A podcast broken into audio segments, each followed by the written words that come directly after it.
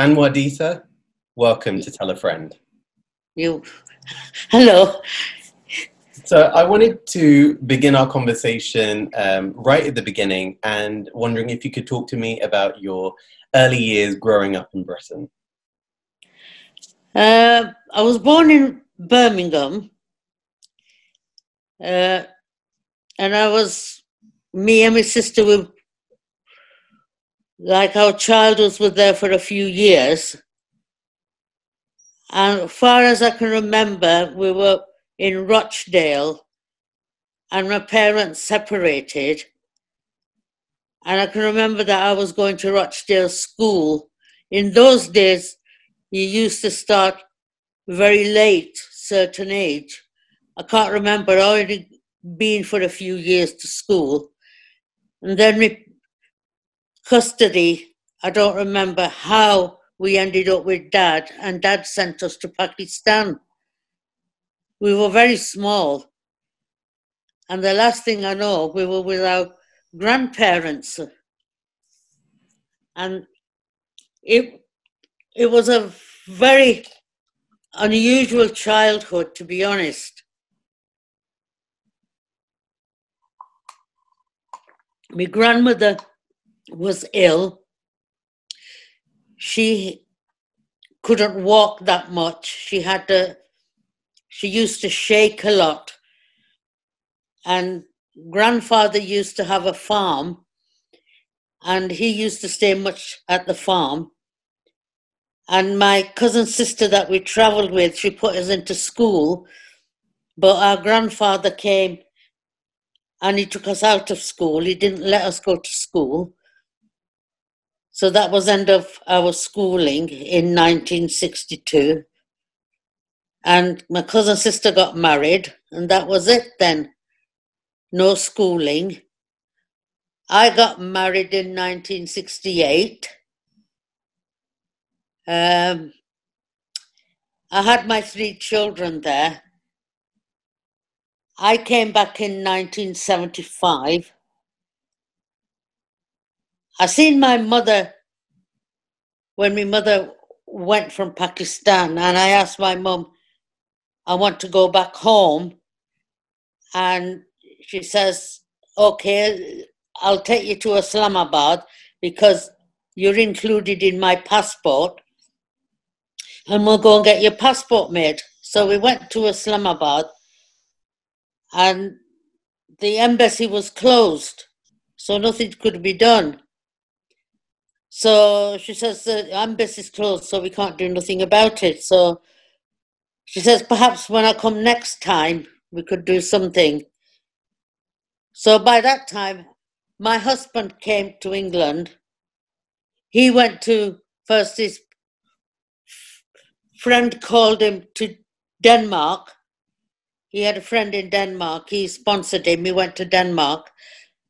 And then in that, in, I think there was a law made in England that if you are married to a British citizen, you can call your wife and children over. So my husband said, You can come over with your mum, and you know, it'll be with the children, it'll be no problem. So my mum says, I can't take your children, but I can take you. You're included in my passport, so you can go with me.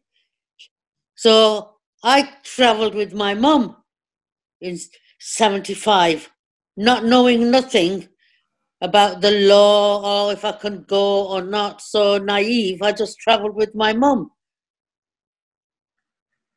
In 76, I had a daughter that was born here. I applied for the children and that's where my nightmare began with the immigration authorities saying these are not your children. I went to the solicitor. The solicitor said, You've got all the documents that you need. You've got the birth certificates, uh, you've got your marriage certificate, you've got all the documentation that you need, and you've applied. And, you know, they just said that we need more evidence how you went, how you came. I explained we were interviewed at Manchester Airport. everything the Home Office asked, I did. But every time we were interviewed, uh, letters going and coming, uh, they kept asking for more, more evidence. I kept giving more evidence, more statements. Uh, went to the MP, Cyril Smith saying, uh, I'll write to them. He came to a stage where he said that I don't know what the fuss is about. He was getting really annoyed. Uh, I was getting frustrated. The children, you know, they were very small my youngest child, she was breastfeeding when I left her. It was, you know, like I was get frustrating. Uh, I was working as a machinist. Uh, my husband was doing night shifts. Uh, I went to a public meeting in Rochdale. It was um, a community relation, you know, the CRE thing. I hope you'll understand because I had four strokes and I can't sometimes say certain words. No, that's fine. That's fine. So, and I went there and they said, I listened to the public meeting and then from there they said, there's another meeting down Manchester. Would you like to go? And I said, yes. So I went there and they said, oh, has anybody got any immigration problems? And I said, Yes, I have. I've got three children in Pakistan, and this is what the Home Office is saying that these are not your children, and this is the evidence that I've already given.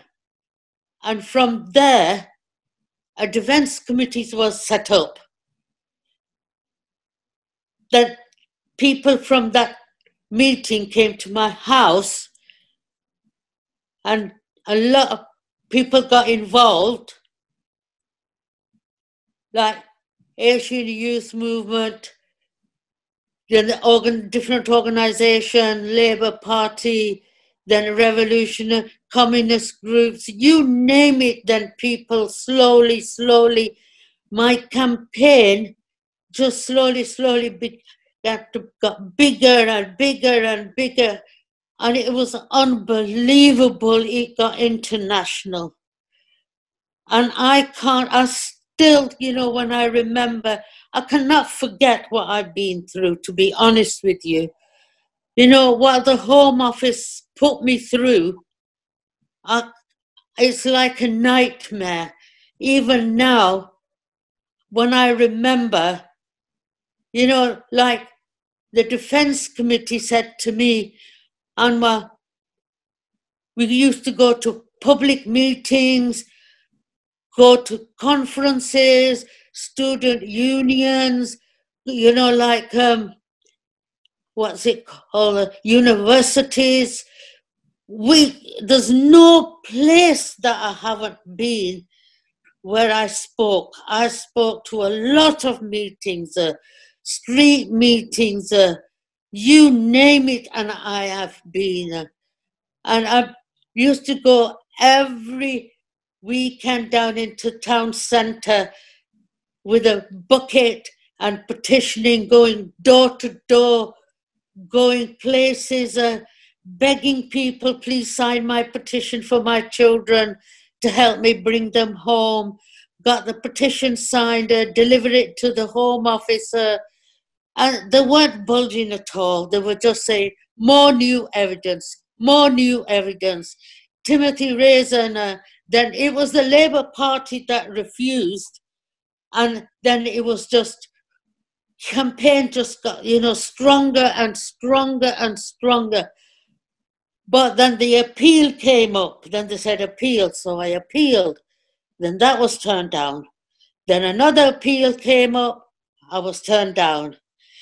Then there was another appeal, uh, what's it called, a, a review.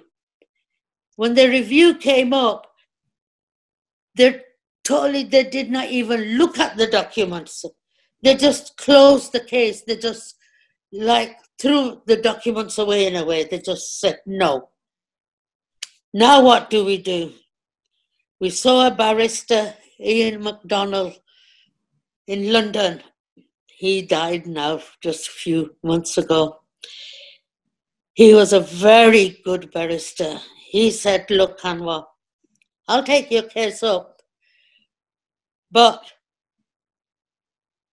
I don't want to, I want you to be strong and I want to, you to be campaigning and I want to see you in people hearing about you, the campaign being strong. So that's what I did. I just campaigned and the people were behind me. People believed me. The Home Office didn't believe me, but the people did the campaign grew and grew, and then with the campaign, the Defense Committee decided because I, from the day one, gave in the newspaper that I am willing to pay the Home Office the expenses to go to investigate, to check are they my children. I am willing to give a blood test. I am willing to do, and I am willing to accept a prison sentence if the Home Office can prove that they're not my children. This is the first thing I gave in the Rochdale Observer. But the Home Office never took any notice. So the Defence Committee took that up. They sent a solicitor from here. The barrister drew up all the evidence that we needed. So the solicitor went from here. She got statements from the what's it called? The midwife who delivered the babies. The priest who performed our marriage. Witnesses who were present at some of the birth of the children. Photographs and things that were taken years ago were certified here. Fingerprints were mine. I had to go down to the police station and I had to give fingerprints and thumbprints to the police to be verified that I had a, a identity card made in Pakistan they said that I never went to Pakistan, the Home Office. And I said, I did travel to Pakistan when my parents separated. They said I'd never been. So I had to prove that I did go and I did come. So thumbprint, fingerprints proof on the identification card that I've been to Pakistan and signature. We had that privately verified, then I had to had tests done by a gynecologist to prove that I gave birth to more than one child. Because when I gave birth to a child here in 1976, I gave all the details that I have three other children that were born abroad, which years they were born, how they were born, and what complications and everything I had. So if I didn't have children before, why would I give details then? So the gynecologist gave a report that she's had children before. That tests were done. Then the defense committee had a blood test done in London of me, my husband, the child that was born here, then the three children that were born abroad, same time they, they gave blood. A doctor was sent out from here, the defense committee paid. Oh, it's getting too hard for me. The doctor from London went. He took blood from the three children. Their home office said, These are not your children, they are your sister in law's children. So my sister in law, my brother in law had to give blood. They had to go to the embassy and the doctor, they gave blood in front of them. They had to verify. And then the blood was flown out. Then a documentary was made, World in Action. The World in Action people got involved and they said, Look, Anwar, we'll make the documentary, but if you are telling lies, we're still going to put the documentary on. And if you are telling the truth, we'll still put the documentary on. I says, I don't care what you say, but I am, we are telling the truth. These are our children. You know, when we were campaigning, it was so hard I was working day and night. My husband was working. He was coming back from work. He was driving when we were going to meeting. I was feeding him while he was driving. I was taking my little one with me that was born here, or dropping her off at next door's neighbor. I was working for Mark Spencer in a factory. I had to give up that job. They said, Oh, you have to give up your job because you are going on meetings because it was coming in newspapers. And I had to keep taking time off, and they didn't like it. So I had to give that job up. Then the job that I was doing for the National Health Service at home, I was a machinist, I was doing at home. So I had to do that. And the defense committee was helping me with that because I had to do certain production. I was doing 200 pillowcases for 80p. And they said if you don't do certain amount of work every week, we'll have to take your work away. And in those days, 20 pound, 25 pound was a lot of money because we were supporting back home responsibility of the children. We had a mortgage to pay here. We were phoning home. Our phone bill came up once over 500 pound.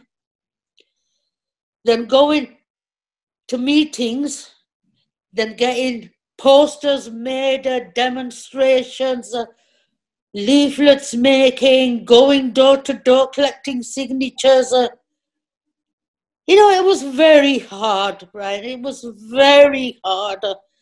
Then I got on to antidepressants. You know, coping with that, it was very hard. Being apart from your children, getting abused outside when you were going, being scared. I was standing on the bus stop one day, I was going on a meeting, and I can remember this person recognized me and said, Why don't you go back where you've come from? And I said, I've, I've come from Birmingham. And you know what that person did? that person spat on me. That person spat on me. And the other people that were standing by did not say nothing.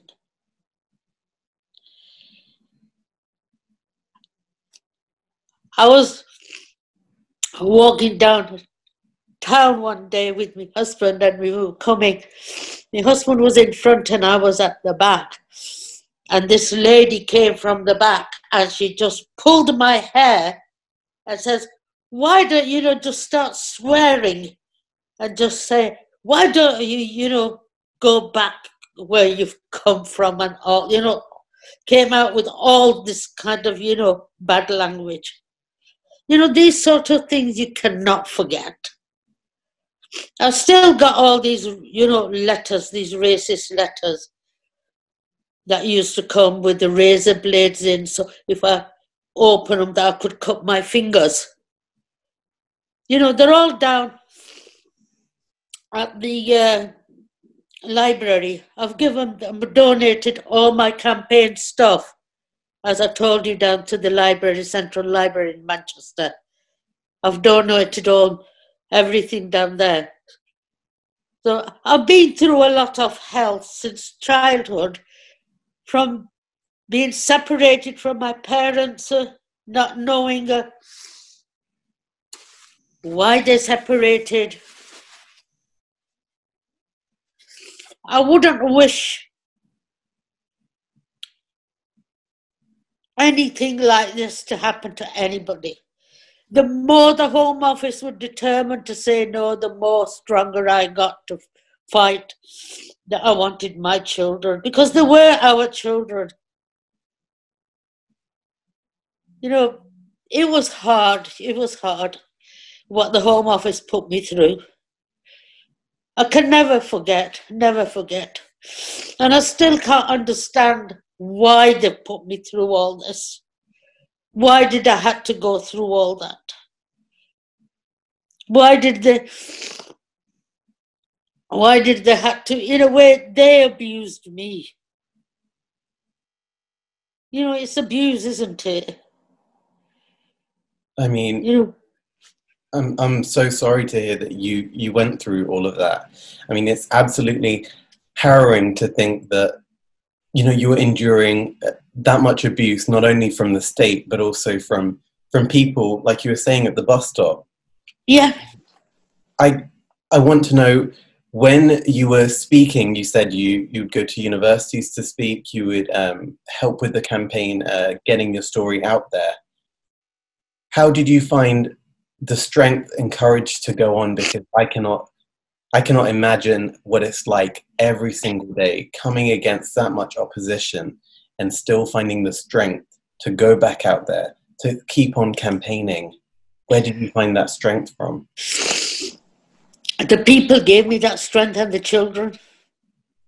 You know, more the more that I looked at the children's photographs, listening to their tapes, uh, you know, the tape recording their voices, um, the public gave me the strength. The mothers out there gave me the strength. The letters gave me the strength.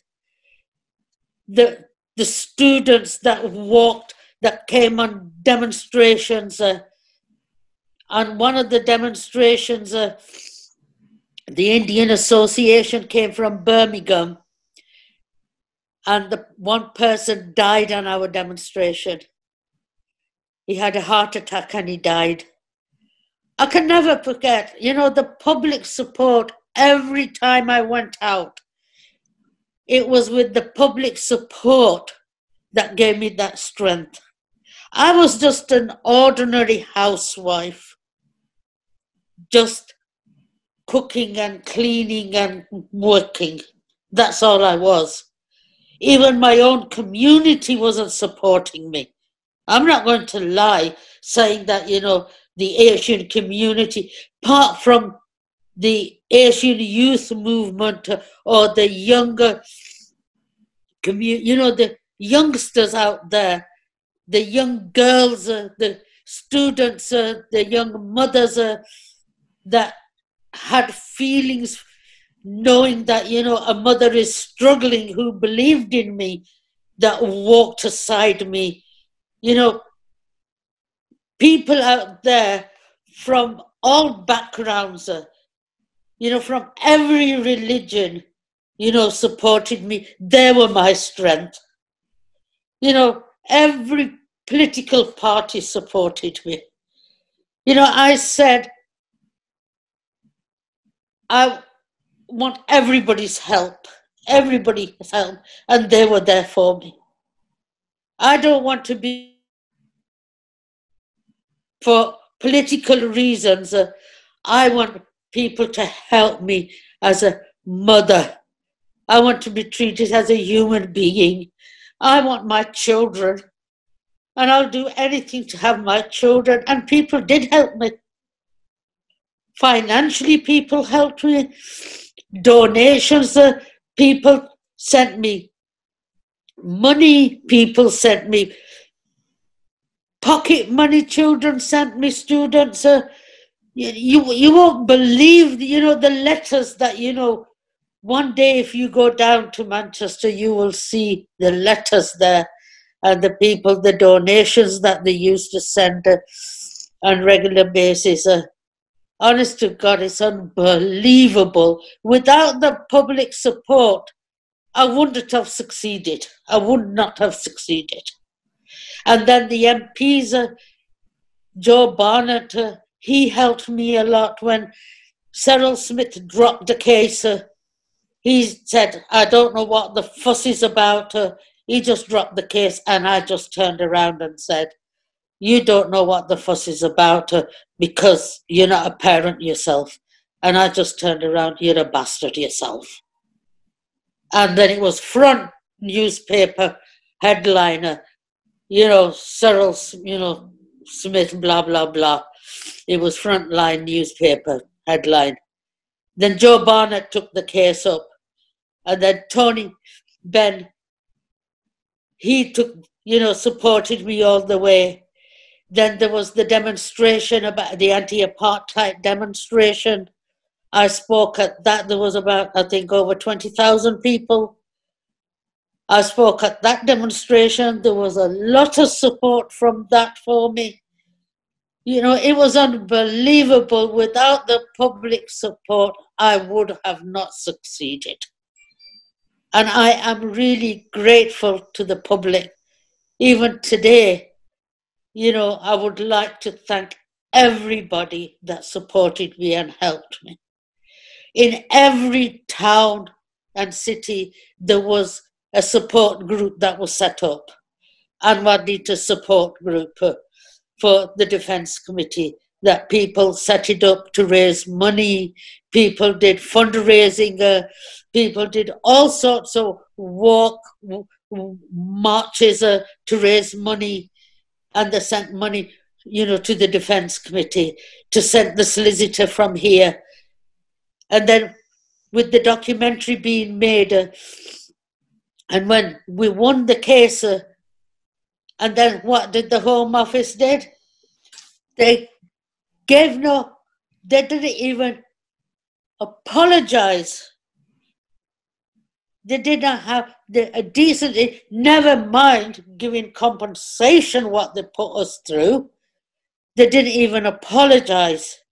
They just said, sorry for the delay, and they just allowed the children. That's it.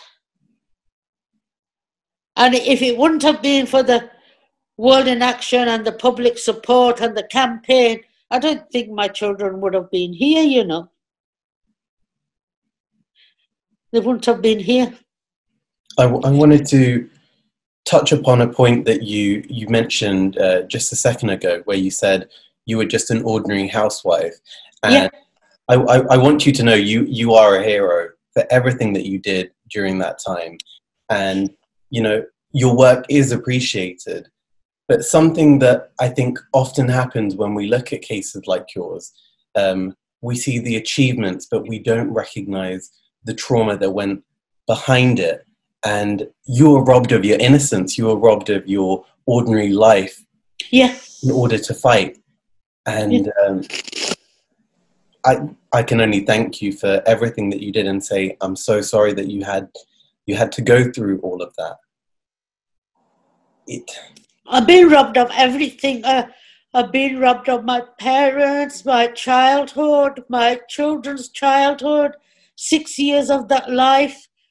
Up till now, uh, I'm still finding problems that bond between the children you can never prove to your children that you that you love them because there's that gap between the children has left that thing in them. It's it's hard to you know it has left a big thing in between them. How can i describe it uh, the home office has caused a lot of damage.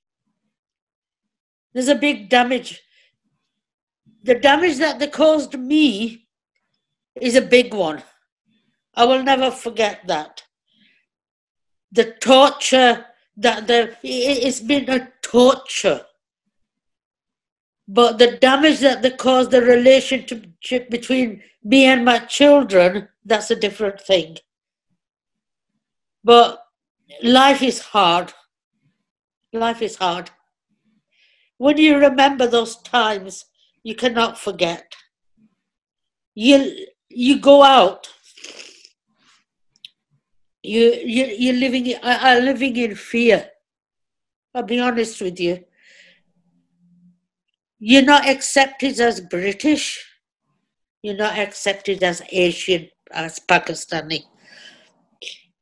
You go out, you think, who's going, what's going to happen? Is somebody going to hit you? Is somebody going to say something? You go to, you know, like in my whole life, I've only been twice to Pakistan. You go there, you feel you're not accepted. You know, you're like an alien. Here, nobody accepts you either because the color of your skin. Why? I think this is my home, but it's not. You think that's my home, it's not. What kind of a life is it? That's what I want to know. What life? My my ancestors have served in the navy, in the army. What have we gained? You know, my mom's side of the family, they were in the navy. My dad was a teacher. You know, well, my well, my ancestors have gained. You know, what we've gained is fear, fear. And I think w- when we look at your your case, it's it clearly uh, shows that the hostile environment within the Home Office has been there for decades. This is not a new phenomenon, and when you saw the 2018 Windrush scandal that broke out, did that like what was going through your mind? Because that must have been so uh, exhausting to realize that everything you fought for, it, it's still happening today. Yeah, and the fight still goes on.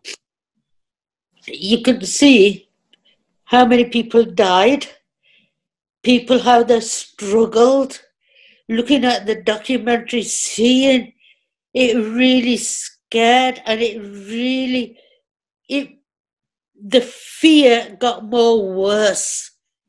It showed that how people are still struggling, how people, families are still divided for years and years.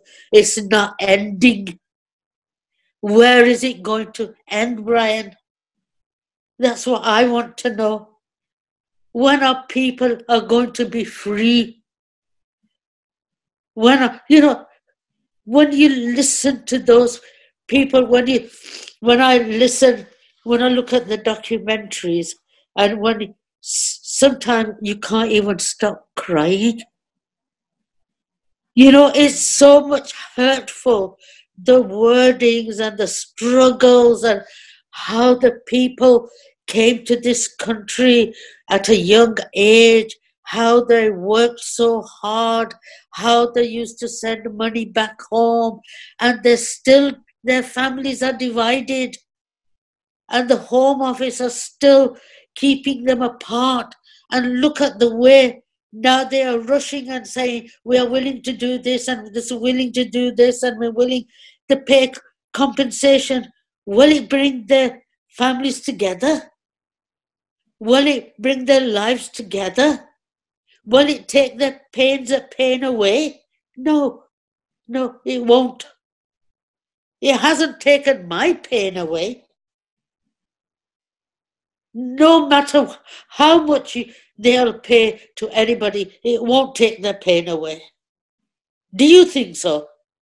I, I completely agree.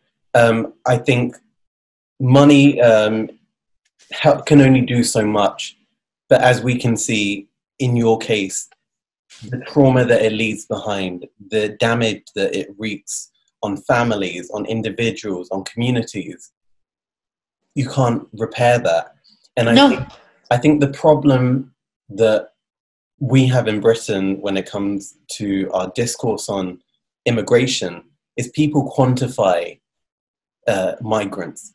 People don't humanize migrants. People don't realize that there's a story to every single figure you're seeing of this many thousand people entering yeah. the country. They all have stories. Yeah. And this is why I wanted to have you on the show because in the current climate we're in, where we're having immigration, you know, on headline news, when we're hearing far right rhetoric coming out, I think it is so important that people look back and hear those stories so that they know that that people are human too and they deserve to be treated as such. If you look at it, what people go to different countries to have a better life. They just don't go to other countries and get freebies. They work hard. I worked very hard. I worked for pennies. I used to work for hours and hours, uh, like I was saying, doing pillowcases, doing theatre gowns. Uh, theatre gowns uh, were like, you know, like little children's, uh, you know, newborn gowns for one pound twenty for four hundred. I used to do, you know, like disposable garments uh, for the hospital, uh, you know, for peanuts. Uh. I used but I worked because I earned, I wanted to earn. A lot of people worked for their living.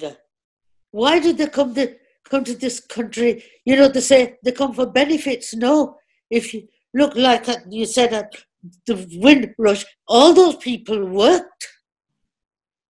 I haven't heard of anybody in those documentaries that they were on benefits. They were all working people when they came to this country.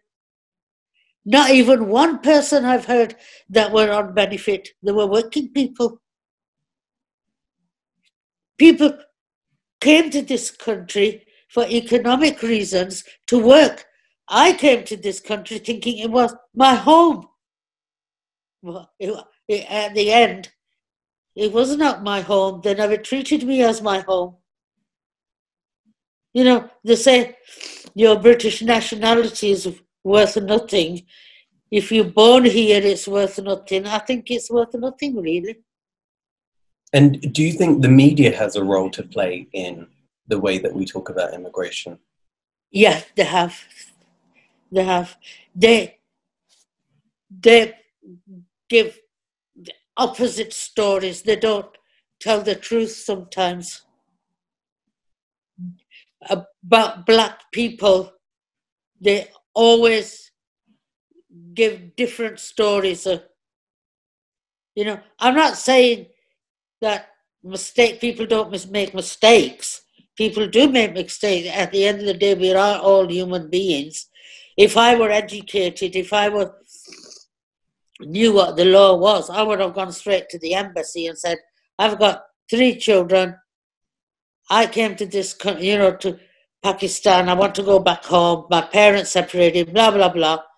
And perhaps I would have come straight. I wouldn't have had to go through what I've been through. But I didn't know how to do it, and everything was all just messed up. But the Home Office put me through more hell.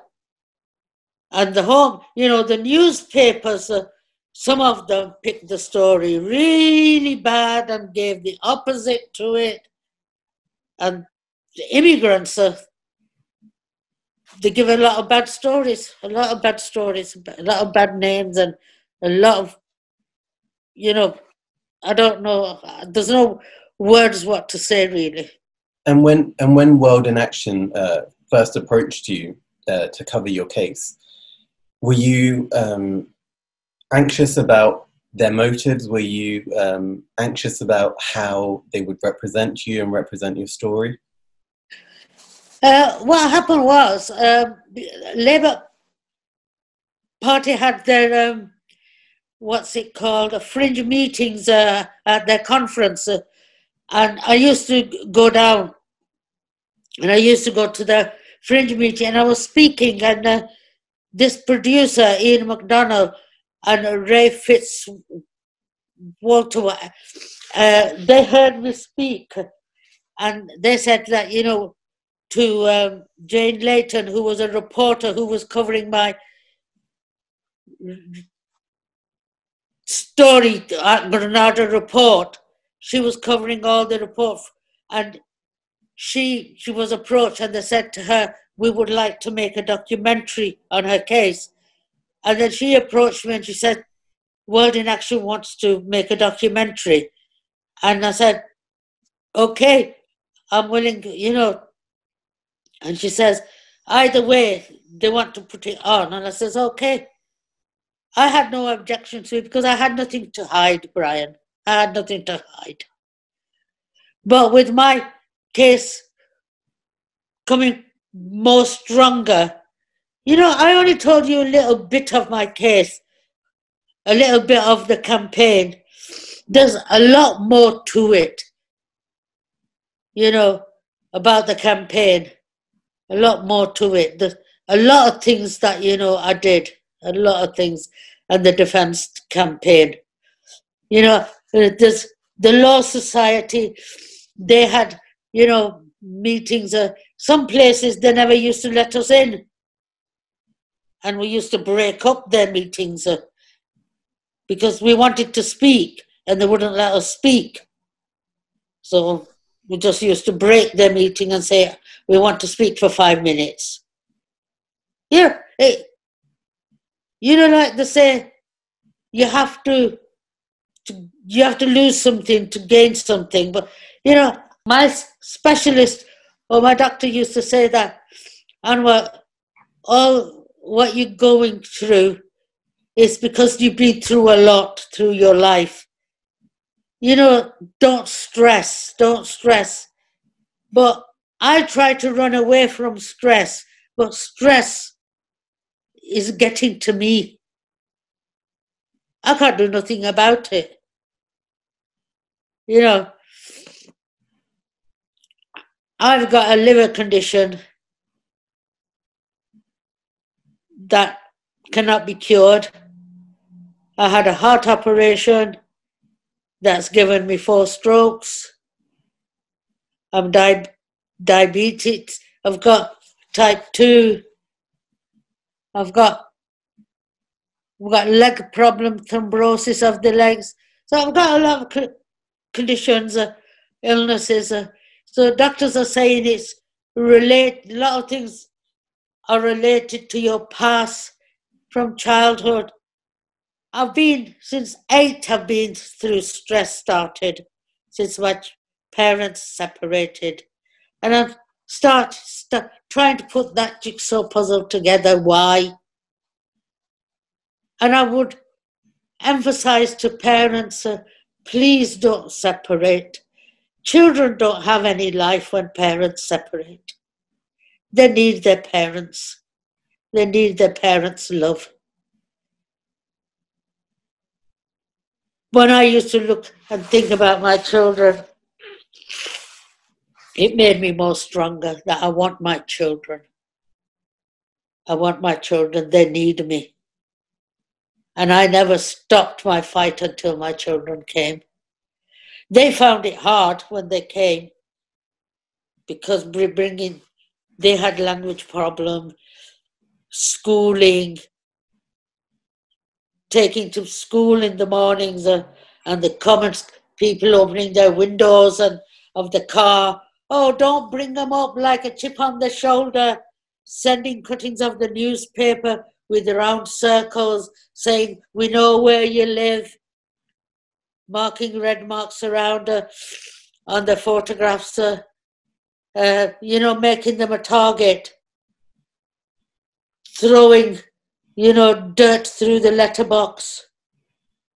You know, I used to sleep in fear at night in case somebody throw, you know, throwing shit through your letterbox or racist letters or all sorts of things. That's a different thing. But then, you know, you're living in fear all the time. I was living in fear, going out in fear, living in your own house in fear. It was horrible. It was horrible. And when you were horrible. When you were working uh, alongside the Asian youth movements during this uh, time, so during the campaign, what role do you think, uh, or in your assessment, what role did they play in um, helping and shaping the defence campaign? Oh, they did a lot of work. Uh, first of all, when they used to see, in those days we had a lot of fear because we had a lot of national, the British national movement, you know, like racist organizations, the National Front, they were going around a lot. So we had to be very careful uh, going on the meetings when we used to have defense committee meetings. Uh, we used to, when the phone, they used to put the radio or something near the phone so nobody, you know, in case it was tapped. We used to be scared because then they had to organize when we had the, the appeal, the, you had to organize uh, the picket at the appeal authority, uh, you know, with the other organization, with the, the defense committee. You know, the Asian youth movement uh, organized a, a, lot for me, you know. They did a lot. I, I, I could, you know, everybody in the defense committee played their role. The RCG, the Revolution Revolutionary Communist Group, they played their role. They used to come from Runcorn, Liverpool, uh, London. Asian Youth Movement used to come from Bradford, uh, different different places. You know, you know, some places I can't pronounce. Uh, you know, from everywhere. You know, everybody played their role. Everyone, a lot of Labour Party played their role. You know, I can not explain. That's what I'm saying. Just a, a in you know six years of campaign cannot be explained in an hour or two hour interview. Going through bit by bit of paperwork or the campaign stuff, honest to God, it brings tears to your eyes. Did I go through this? Why did I have to go through this? Looking at other people's struggles. You know, like you mentioned the of that wonderful thing is horrifying. Even the struggle for generations and generations will still go on for their children to remember. They won't forget. Do you think for them they will forget? No. No, I think uh, if you if you look at um, the case of Windrush, the amount of agony that they went through throughout the yeah. case. I think one thing that um, I hope my listeners and anyone watching this interview recognizes is that when it became a scandal, when uh, cases like yours enter the news, they don't enter the news on the first day that people are experiencing no. this. This is after months and months of it building up. Years, years. So when we hear it in the news, I think it's so important for us to recognize that this isn't a new story. It's only new to our ears. This is something that has been happening in the background. And I ask you, when, when you look at Britain today, when you look at the way that um, so race relations in this country, do you think we've progressed in any way? Not much. Not much. The racist laws are still there. Uh, you can still see that crime rate is still going up. There's not much down. Um, I can't see that much difference, to be honest. In certain things, it might be, but in some ways, no. Education, I can't see that much difference. Children with special needs are still struggling. There's where the help is needed, it's not being given. Perhaps I might not be aware, I don't go that much out. I can still remember when I went down, you know, the Liverpool struggle when there was going on there. I, I went down there when the Liverpool thing was happening, and I went down to their demonstration when the at Liverpool Eight, when their struggle was happening there, and there's still struggles happening there. Is there any different made in Liverpool? Not much. I can Is there a change in the immigration laws? Not much. Our families, visitors are allowed easily? No. Our families are easy to come? No. Are people free to come and go? No. Are spouses allowed to come? Easy? No there are restrictions more than before.